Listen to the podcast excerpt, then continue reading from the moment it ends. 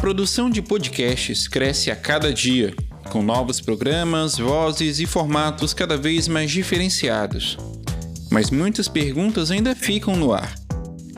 Como essa mídia cresceu tanto? Qual o papel da academia nisso?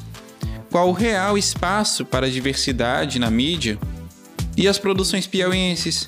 Tem espaço para elas?